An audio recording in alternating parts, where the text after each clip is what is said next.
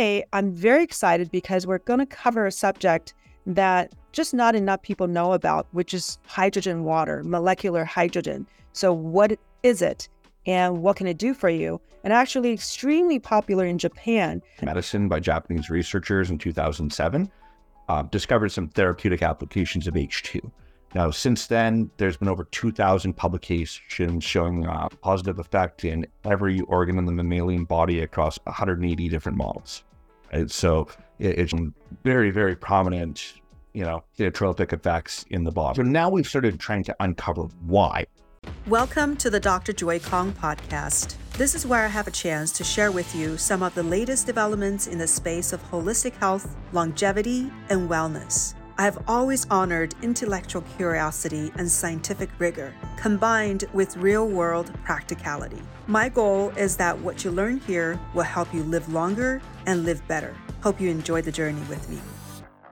Hello, everybody. Welcome back to the Dr. Joy Kong podcast, where, I bring together some of the prominent scientists, doctors, and, thought leaders to bring to you the newest in science, technology to enhance your health, but also, just to enhance overall happiness in your life. And today, I'm very excited because we're going to cover a subject that just not enough people know about, which is hydrogen water, molecular hydrogen. So what is it and what can it do for you? And actually extremely popular in Japan. So I brought in probably the most prominent scientist in this area, Alex Tarnava. And Alex, thank you so much for being here. Yeah, thanks for having me. Yeah, so Alex is actually the inventor of the hydrogen tablets. So now it's very popular. You see it in a lot of products. But hydrogen can be incorporated in different forms. And so Alex is not only the inventor of the hydrogen tablet, but also the developer of TRUE|LONGEVITY and TRUE|PERFORMANCE. And he's quite an expert. But today, we're going to focus on hydrogen water and hydrogen tablets and molecular hydrogen. So, Alex, maybe you can first tell us, what is hydrogen, molecular hydrogen? What does it do for people? Why is it important at all? Sure. Molecular hydrogen is just like hydrogen atoms bonded, so like H2, right? So it's the smallest molecule in the universe, and it played a very critical role throughout our evolution. We're just starting to uncover this over the last 16, 17 years or so. We believed that it was inert in the body because there's hydrogen in our cells at all times. There's hydrogen in the atmosphere. But a seminal article published in Nature Medicine by Japanese researchers in 2007 discovered some therapeutic applications of H2. Now, since then, there's been over 2,000 publications showing that it has a positive effect in every organ in the mammalian body across 180 different models. Right? So it's shown very, very prominent, therapeutic effects in the body. So now we've started trying to uncover why. Why is this gas that we thought was completely inert having such profound health benefits? And researchers from different areas have chimed in. Researchers have gone looking into different areas of science to see the roles of hydrogen in other areas, and we're starting to uncover some of the pieces. So, for instance, hydrogen was involved with our mitochondria since before mitochondria even existed. So mitochondria came from something called eukaryotes, and these early eukaryotes, they actually expelled hydrogen gas as a waste product. Now, those eukaryotes were formed by a symbiotic relationship between two organelles. One of those organelles consumed hydrogen as a fuel source. So H2 has been with our mitochondria since before our mitochondria even existed. And that is probably why it had such an impact on the mitochondria itself.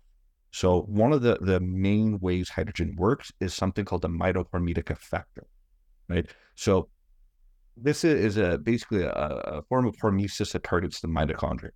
Now, hormesis is an adaptive stress, like exercise is a form of hormesis, cold exposure, fasting. These are all forms of hormesis that cause a stress that's manageable that we get stronger from. So this stress on the mitochondria ends up leading to positive adaptations, right? For instance, we've seen over 1,000 positive changes in gene expression after hydrogen exposure in different models. So that's one big way that hydrogen works. We also are discovering that we're not producing it like we would have throughout evolution, because the way that we endogenously produce hydrogen gas is by fermentation of non-nutritive carbohydrates or fibers, right? Throughout most of human evolution, we would have been consuming well over 100 grams of fiber a day. Now the average person consumes 14 grams of fiber a day. Most unhealthy people consume even less than that. So a lot of metabolically unhealthy people are consuming practically no fiber. And then from there, we're discovering that with changes to our microbiome, right, dysbiosis in our gut bacteria, well, a lot of people are producing no hydrogen at all, right? So for instance, between 60 to 80% metabolically impaired, middle-aged and older people produce no hydrogen. They produce nothing instead. And this actually increases as we age, right? Because as we get older, we've discovered that we produce more and more methane and less H2.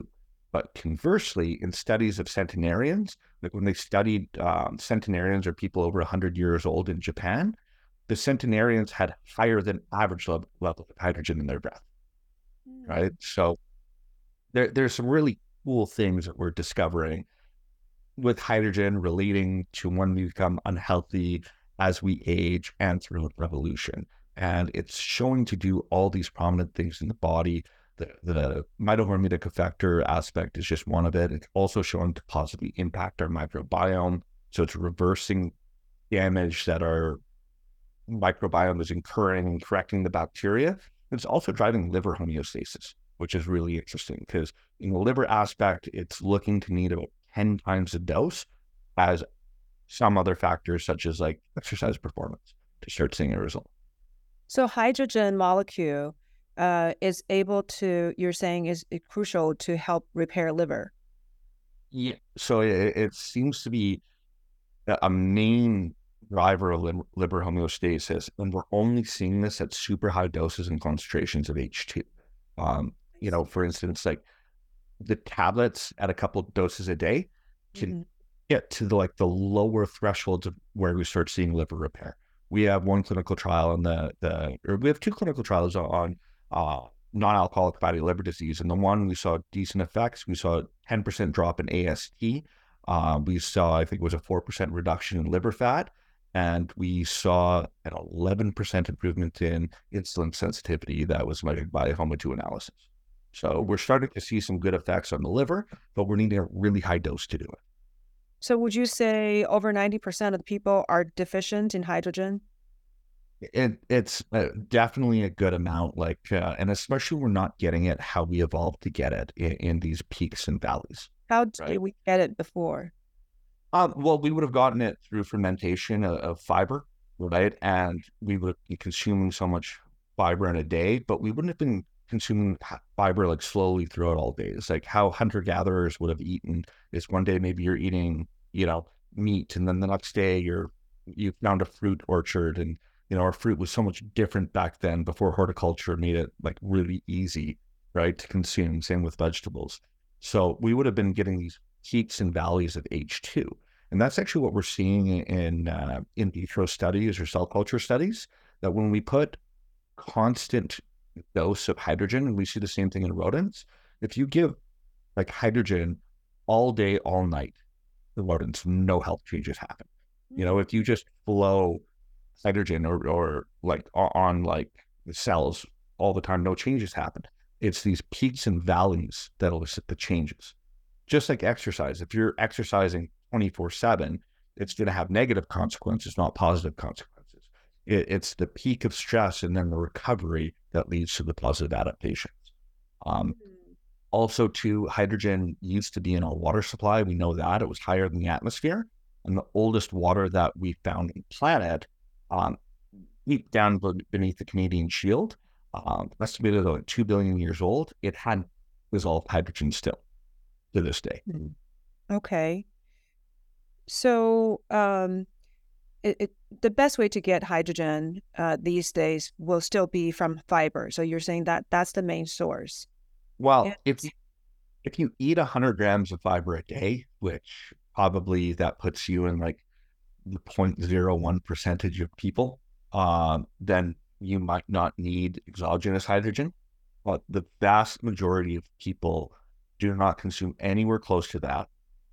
And there's another factor too, that we haven't found the upper threshold of when hydrogen stops being effective. Like for instance, in some models in cell cultures, we can go to full saturation of H2 in the cell and continue seeing increases in benefit, right? From like half saturation or 3/4 saturation. And that level of H2 in a human body is actually impossible, right? And then we look in the reason why high concentration is so important for humans is because even when we compare a human to a mouse or a rat, they consume exponentially more water per body weight per day than we do. So they're able to get in a smaller concentration, a far greater dose than a human can get into their cells. So we definitely can benefit from exogenous H2, even if we're consuming a lot of fiber, you know, at least for certain models. So it can help improve mitochondria function? Is it? Hydrogen is shown to improve both function and number of mitochondria. So it leads to mitochondrial biogenesis as well. So it'll improve the health and performance of the mitochondria, and it leads to higher density and like more mitochondria. Huh. Okay.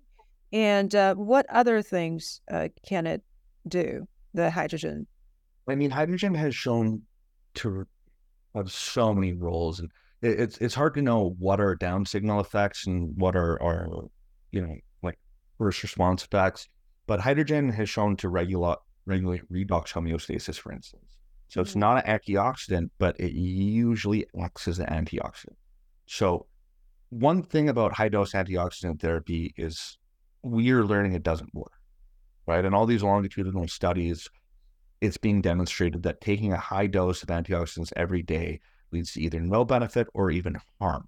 It increases all-cause mortality. It interferes with certain medications such as cancer therapies. Hydrogen actually doesn't ever overactivate antioxidant function.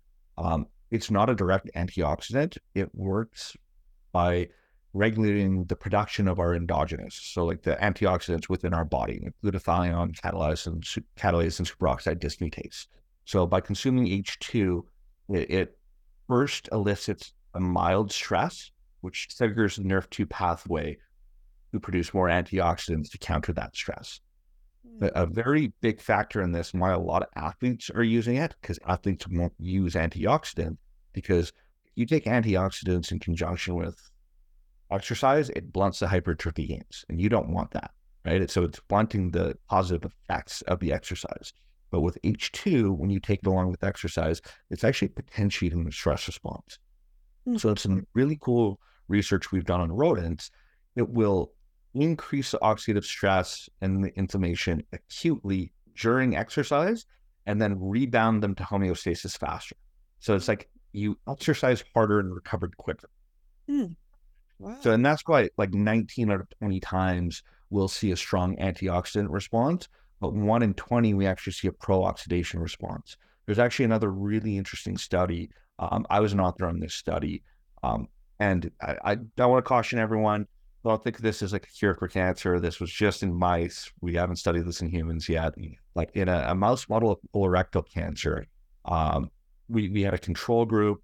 We had a hydrogen group. We had a group with a chemotherapeutic called Fluorouracil, 5-FU, and we had a combination group with hydrogen and Fluorouracil. Now, both the hydrogen and the Fluorouracil group worked pretty well. They were about equivalent in mice. They reduced tumor weight and size, and they had collagen content at 24-25%. As expected, the hydrogen increased antioxidant activity and decreased oxidative stress. As expected, the Fluorouracil increased oxidative stress and blunted antioxidant activity. Now, what was actually crazy is the combination group was synergistic. It completely demolished the tumor weight and size, and it reduced collagen content down to 6%, right? So it was incredibly effective. But the hydrogen actually potentiated the stress response of the fluorouracil.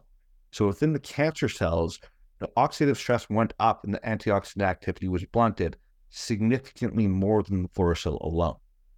So the H2 worked as sort of a smart molecule in conjunction with the drug, potentiate the effects of the drug. Very cool. So I understand that you have interest in research into how to incorporate molecular hydrogen into pharmaceutical use. So this is... Yeah, it's a big avenue that I've personally been involved in and researching and working with some teams on. I think hydrogen is a delivery method for drugs and other nutraceuticals is the future. We've seen synergy with hydrogen and other therapies throughout the research, even other forms of hormesis like cold exposure, fasting, exercise. We've seen it potentiate the benefit and mitigate the side effects and the risks. So we've seen this over and over again with H2. We've seen hydrogen in rodent research, potentially cancer therapies, and not just the study I mentioned, but other studies. We've seen it to mitigate like liver damage from other drugs. So we've seen all sorts of research on hydrogen pointing to its protective effect, but it doesn't only protect, it potentiates therapeutic actions as well. So I think that's a big area that is going to be researched in the future, is using H2 to deliver other therapies. So H2 really, as a therapeutic agent, hasn't been around very long. Huh? You said since 2007. That's only 16 years. So over 2,000 publications. What have they found in all these publications? What are the crowning jewels? So the strongest evidence, that we have systematic reviews on. Systematic reviews and meta-analysis for the listeners is when you take a bunch of clinical research and you look at all the data and you rerun the statistics to see if it has worked throughout all the clinical trials. So we've done systematic review and meta-analyses on hydrogen for regulating basically healthy cholesterol levels, for cancer actually, but we need a lot more research there. And also for having an anti-fatigue effect, right? And this anti-fatigue effect has been quite interesting. We've seen that in exercise performance, and we've seen it after sleep deprivation. Actually, a couple of the clinical trials on the hydrogen tablets, so specifically on the hydrogen tablets, we have over 20 clinical trials to date, a handful of preclinicals, and we have about that many clinical trials that are currently underway with teams all around the world. We just had an expert channel that issued 21 structure function claims, right? So validated claims on maintaining structure and function of the body to FDA and FTC standards. They found that hydrogen had positive impact on metabolism, such as it promotes weight loss. We've shown weight loss in 4 different clinical trials. Perhaps we understand some of the mechanisms there. Hydrogen does, in both our clinical trials and in preclinical, it's shown to regulate ghrelin. So a lot of people know that as the hunger hormone, but ghrelin has some other roles as well. It regulates insulin response and glucose metabolism. Right? Mm-hmm. So it's a very important molecule and has neuroprotective effects as well. It also showed to regulate some of the brain chemistry involved in satiety, mm-hmm. right? And we've seen in research that hydrogen improves attention and brain metabolism after sleep deprivation. So it can correct some of those issues, because usually when people have a bad sleep, they, 1, become more sedentary, and 2, eat worse, right? So hydrogen seems to have some blunting effects there. So we've shown weight loss. We've shown it regulates, cholesterol and blood pressure and, blood glucose and hemoglobin, right? And metabolic files. Seen brain metabolism improvements both after sleep depth in healthy but overweight individuals and in elderly. So we had a clinical trial 6 months long, double-blind, placebo-controlled on a 70-plus population, and we found some pretty interesting stuff. It lengthened telomeres by 14%. It improved DNA methylation. It doubled a protein in the blood called TET2, TET2. Now, TET2 is what's linked to young blood. So if you've seen any of the vampire research, they call it, where they take the blood of a young mouse and they put it in an old mouse that rejuvenates their skeletal tissue, that's linked to TET2. So we doubled that in the blood. We improved brain metabolism. And then we had some functional benefits as well. We tended to improve sleep, but didn't reach significance, but it was a strong trend on improving sleep outcomes. We did reach significance on lowering pain scores and improving quality of life. And we did reach significance on the senior fitness test. So for instance, at the end of the 6-month trial, the participants could sit and then stand more times before becoming tired. And this was an average age of 77. It was recruited in 2020 in the early stages of the pandemic. So they couldn't even go to the gym. They were at home and they somehow became more fit. And that's actually an interesting point as well. This is one of our trials where they didn't lose weight. They stayed the same BMI, but they increased lean muscle mass by 5%. Right? Wow. So the elderly people somehow put on muscle on the hydrogen group. That's really tremendous, you know, for the health of these seniors. So we're doing another trial right now. I don't have the results yet, but we're doing a trial in an older population. I think it's 55 plus, looking at unfit aging adults that have never exercised or haven't exercised in years, starting an exercise protocol with or without hydrogen. So I'm excited about the results from that, because we've seen pretty phenomenal results in our clinical research and others on hydrogen improving exercise performance and recovery. And we've seen results in older populations. So I'm pretty optimistic about that one. Yeah, that's fantastic. So I know there are all kinds of products out there trying to get hydrogen into people's bodies. And one thing that's really popular is those hydrogen water machines, and they can get pretty expensive. And then there are people who are just selling the water itself, right? That's full of hydrogen. So, of course, these have their own limitations, and it can be cumbersome. And, are you going to always have the machine next to you? So I assume, and the concentration and dose is super low too, and that's a big factor. Really, from the machine? The machines, like for instance, the tablets. Our gas chromatography results show that in half a liter of water, we're getting over 12 ppm or 12 milligrams a liter. A lot of these machines, that some of them cost thousands of dollars to buy, and they'll get between 0.1 to at most 1 per million. Oh my God. So like the tablets are getting 12 to 125 times more hydrogen than these machines that cost thousands of dollars are getting. And the thing is, those machines were not designed originally to be hydrogen water machines. They were designed to be alkaline water machines, right? And then the companies producing those machines and the salesmen realized that the alkaline water trend was dying, but the machines were producing small amounts of hydrogen gas, and research on H2 was picking up. That's actually how some of the research in Japan started on H2, is people were seeing some small health benefits from these alkaline water ionizers, but the researchers knew that there was no merit to the water alkalinity, and they started studying what else was in the water, and discovered that there was H2 gas, and started researching on the H2 gas.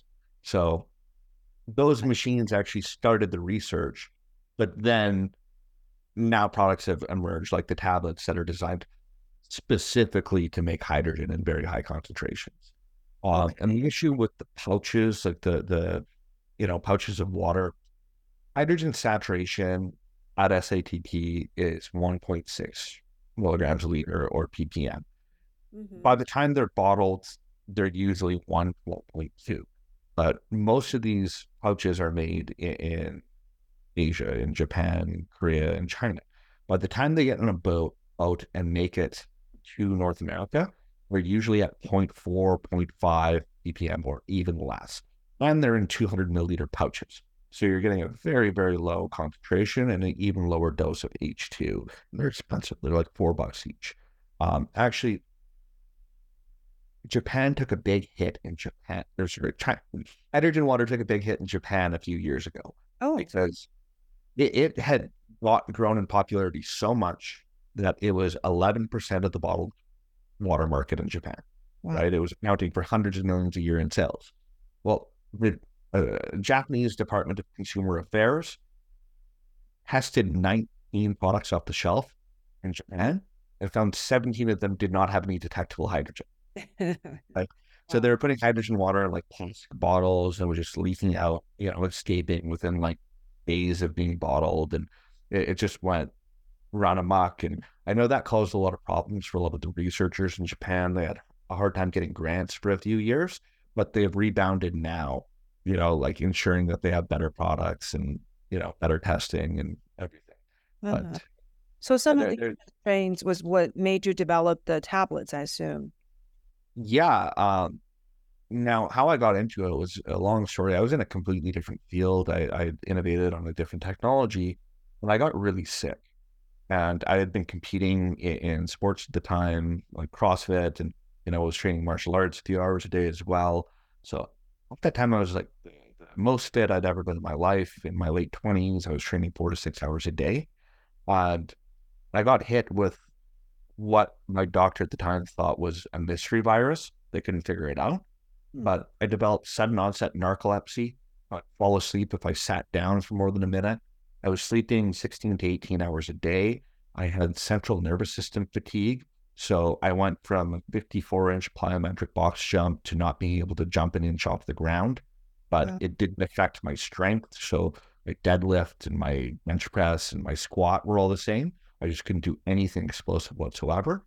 And I was severely anemic despite eating 6,000 to 8,000 calories a day and a lot of red meat and a lot of green vegetables, low ferritin, you know, as well, along with the anemia. I had crazy levels of inflammation in my body. Mm-hmm. So my C-reactive proteins were like 35 milligrams a deciliter. Oh, wow. So, you know, 70 to 100 times abnormal. And so they could never figure it out. But by the time the dust settled, it was like 2 months later. I developed osteoarthritis in 11 joints. Mm. You know, the worst being my left shoulder, which is now bone on bone with multiple labral tears, and I can barely move it. And I went on 1,000 milligrams of naproxen a day, cortisone injections. And I knew that I couldn't just be taking 1,000 milligrams of prescription naproxen a day for the rest of my life. It was going to wreak havoc. So I started spending 6 hours a day. I'd been exercising, just scouring research on PubMed, looking for anything that could regulate the inflammatory response. And I found a lot of things, hydrogen being one of them. I bought one of those machines you mentioned for like $4,000. I just went on my merry way. But 9 months or so later, I fainted a few times in the gym. And I developed multiple ulcers. I wasn't, you know, processing my food properly. I wasn't getting proper nutrition. So I had to abruptly stop the naproxen, and all my joints rose up completely. Like I couldn't put on a shirt. I couldn't put on socks without like lying down on the ground. And that made me go back to the drawing board, start reading med again, and, you know, to find anything to help me. And I stumbled across newer research on hydrogen, which really pissed me off because it obviously wasn't working for me. But then it just dawned on me, how do I know how much hydrogen I'm getting?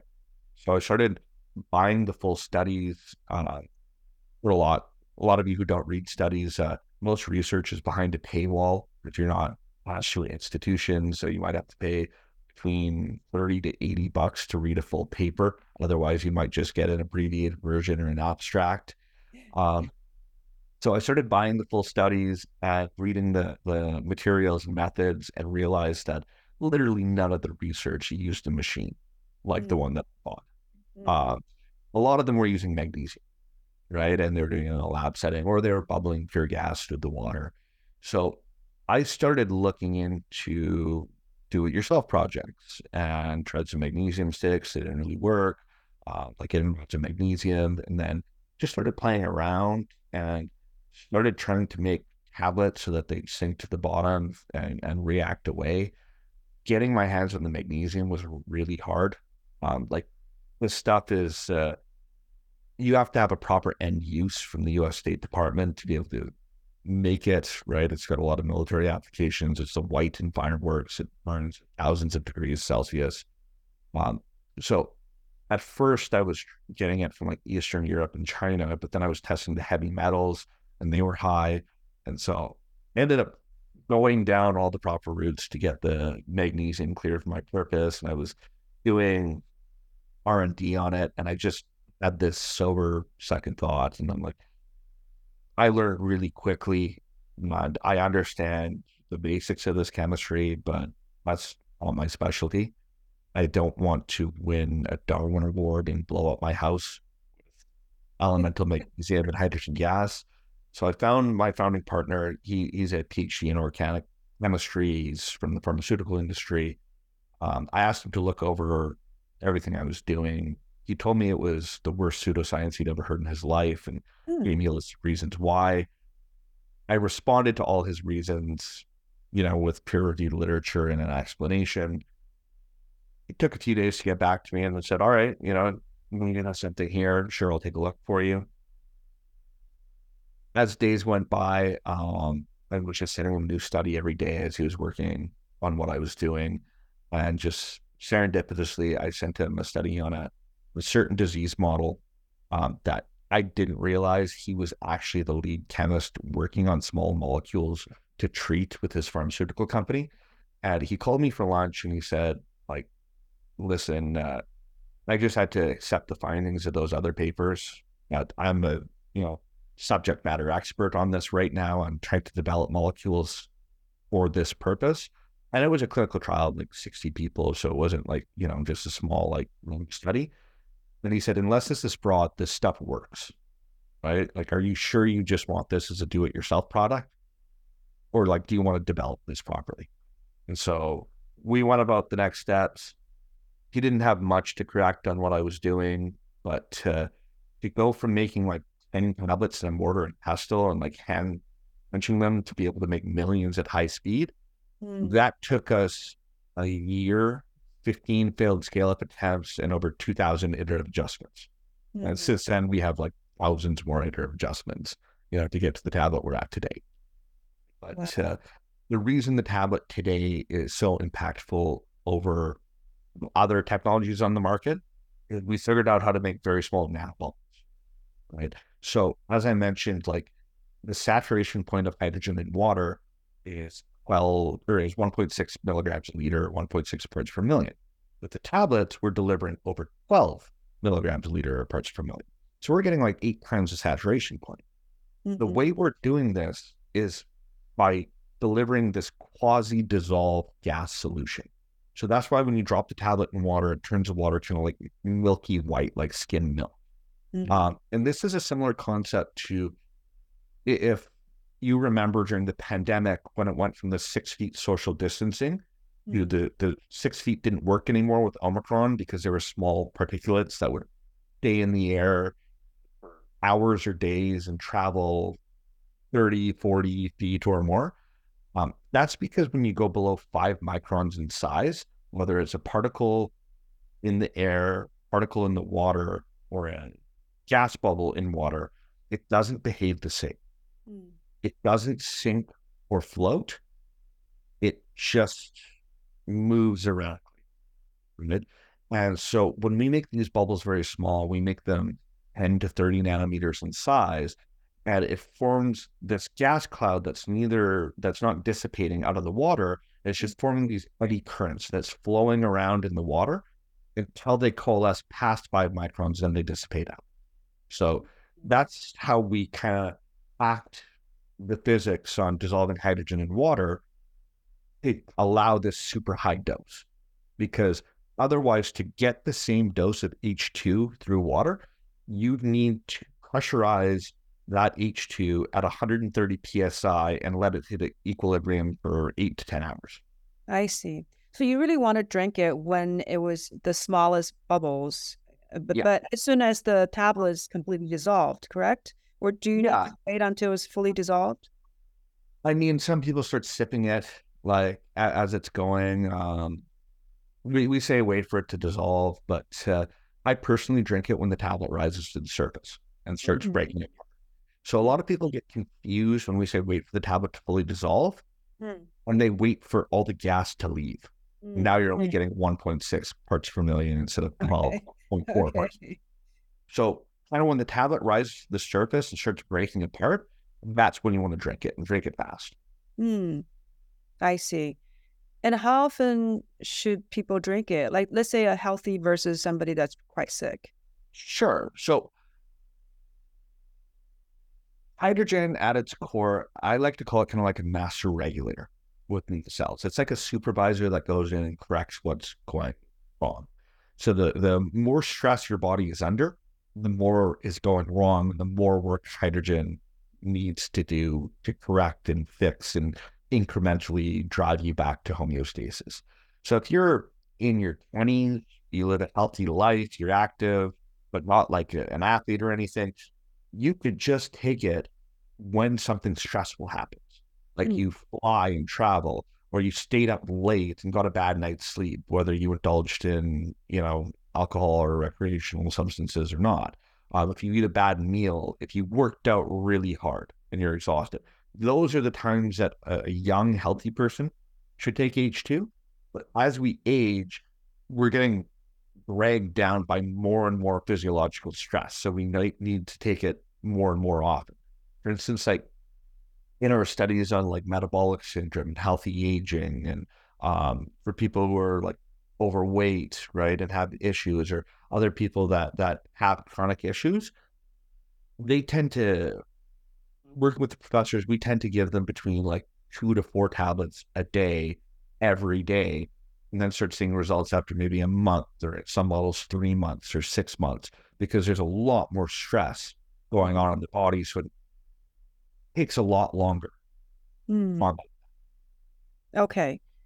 So 2 to 4, you want to space them out, not necessarily 2 tablets at a time. Is it better to space them out? It depends on how well you can drink water. Like, for instance, this is what I prepare my hydrogen water in. It's 1 liter, so like 32. For 1 tablet? No, I'll put like 3 or 4 tablets in that, right, into a liter of water. But I'll have that like once or twice a day, say 3 tablets in. But in our elderly studies, they can only gulp down like maybe 250 milliliters of water, you know, like 8 ounces of water. So they might need a tablet 3 times a day or 4 times a day to get a liter total. You know? So a tablet won't make the same concentration in every volume of water because it has a set amount of H2 that's created. Right? So the more water you put it in, the lower the concentration, right?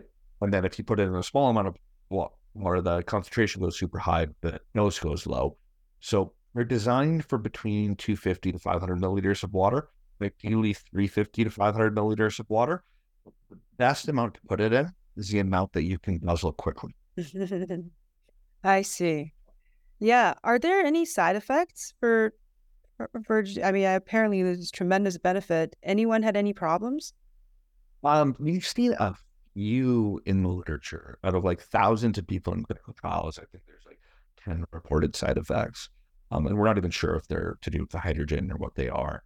We've gotten a few reports of like headaches up to the first 1 or 2 times of using it. It's plausible because if it can have impacts on brain metabolism and all these benefits on the brain, that it could maybe give someone a headache short term. But in all the reports, both reported in the literature and anecdotally through consumers, it seems it goes away with the 2nd or 3rd time you drink hydrogen water. They don't get a headache again. So that's an interesting one. Hydrogen does activate and speed up gastric motility. So it may make you go to the washroom. For a lot of people, that's a good thing. Yeah. Like constipation. So it may change your washroom habits at first before regularizing again. So any change is reported as a side effect. So that's been reported a handful of times as a side effect, even though it's possibly a good thing for a lot of people. Yeah. But other than that, contraindications, the only one seen, and again, it's a good thing. In some studies on diabetics have had to lower their insulin, but that's positive. I see. Yeah. If you're on medications, you should monitor them with your physician, because you might end up lowering the dose of your medication. Yeah. So there are actually a lot of hydrogen tablet products out there now, right? Are they all based on your patent? Many of them are, but there are some fake products. Oh, okay. So I've written a lot of blogs about fake products I discover. It seems like every month I see a new one drop up on the internet or Amazon. Right. A lot of people, I don't know if they know that they're fake or not, but they think that they can just put the same ingredients that they see on the labels of the hydrogen tablet and like list products on the market. And so there won't be elemental magnesium. They'll do like a magnesium salt. So they don't react. They don't make hydrogen. Okay? So there's constantly fake products emerging. Wow. Yeah. So the product I have been using and that I trust is Drink HRW. So I guess stands for Drink Hydrogen Rich Water. So that was a product that you developed, correct? Yeah. So actually that brand, I actually founded that brand. Okay. So before I started licensing my technology to other companies, I developed a brand, and then I got bigger into the licensing and the research side. But I kept up with that brand for a while because no one else was selling it to Canada. And I live in Canada, right? So I was bringing product up to distribute to friends and family that wanted it. But then a few years ago, I sold the majority of that brand to some investors in a marketing company, but I kept certain like veto rights for them. So they can't launch any products without me signing off on them, because I founded it, my name's attached to it, so I don't want some cheap garbage that doesn't work going out there into the marketplace based on that. So yeah. So are there a lot of special technology that's built into the tablets in the Drink HRW? It's at do you think there are other tablets that are real and are just as good? So there are no other tablets. There are other brands that use my technology, but there's no other tablet that can do what my tablet does. Right? That is my patent that I have in basically every major market in the world. So nobody's been able to replicate it. I've seen companies in China try and replicate the tablets, and it didn't work. It's not intuitive to get it to work, is all I can say. That's why it took us, yet our first production-ready tablet took over 2,000 iterative adjustments. Wow. To get to where the tablet is today is over 3,000 adjustments. These are adjustments in formulation and processing, in every stage of the manufacturing to get there. So it's not easy to make these things. It's very, very difficult. So in addition to my patents on it, no one else knows how to do it, right? So yeah, that's kind of where we're at. So this product has been out for how long? 7 years now. 7 years. So you must have heard a lot of stories of what happens when people actually drink water from this tablet. Can you share some of the things that possibly even surprised you? Yeah, sure. I mean, I hear a lot of testimonials that I can't really repeat on the podcast because they have to deal with like specific indications, that can't really talk about from a regulatory standpoint. But that gives us ideas to do research on, and I share that with professors, and look at targets like why is it helping this person in this way. But the ones that we heard most consistently were like clarity in the mind and energy when you're feeling run down, which actually led to some of our research. Such as like the two trials that we had after sleep deprivation showing more robust improvements in brain metabolism than caffeine, right? Mm-hmm. But it's not a stimulant. It's just correcting what's gone wrong from the stress. Another one that we hear all the time is, especially with older men that work hard jobs at construction. Mm-hmm. We'll hear them say things like, I haven't slept in 30 years, or I haven't dreamt in 30 years. And you've been dreaming every night. having dreams. So we did a study. It's in press right now. I was involved in the study in a limited aspect, but it was with a team at UCLA and mice. And they looked at a battery of tests on hydrogen and sleep. They planted, the mice's brains with chips to monitor their brains and their sleep function and everything. And what was really interesting is when hydrogen was given to all mice that had no stress, there were no changes. But as soon as any stress was, put on these mice, we saw all these positive adaptations. And that's what we see throughout all the literature. If you put hydrogen on a healthy cell, nothing happens. Now you artificially damage that cell. And we see all these changes to start correcting back to homeostasis. So that is why I say hydrogen is kind of protective and like a master, like a supervisor, a regulator that's turning the dials back to healthy function. But with these mice, they'd say reverse their circadian rhythm. Like they'd make them sleep at night instead of during the day. Mice are nocturnal, or they gently massage them awake in the middle of their sleeping pattern to disrupt their sleep. In the hydrogen group, it was reducing their latency, so they were falling back to sleep faster. It was improving their REM and their non-REM sleep. But then what was really cool is it was improving their daytime energy the next day. The mice given hydrogen were as active as usual after this bad sleep or this switched sleep schedule. Whereas the mice just subjected to the stress were lazy and lethargic and weren't moving around, which is effective. So it made them more resilient. It made them resilient to the stress, but then it helped them recover too because they had an improvement on their recovery night. So they had a better sleep the first night, more active the next day, and then again reduced latency and improved non-REM and REM sleep in the recovery day. So it was a really interesting trial. And, we've heard that's one of our most popular testimonials is how it's helping people their sleep and dreaming. Mm. What about in cases of depression and anxiety? Has there been any research in this area? There has. There was one small clinical trial showing that improved mood, mood and a model of, anxiety and depression. There's been some rodent studies showing it to mitigate depressive-like symptoms, but we need more research on this.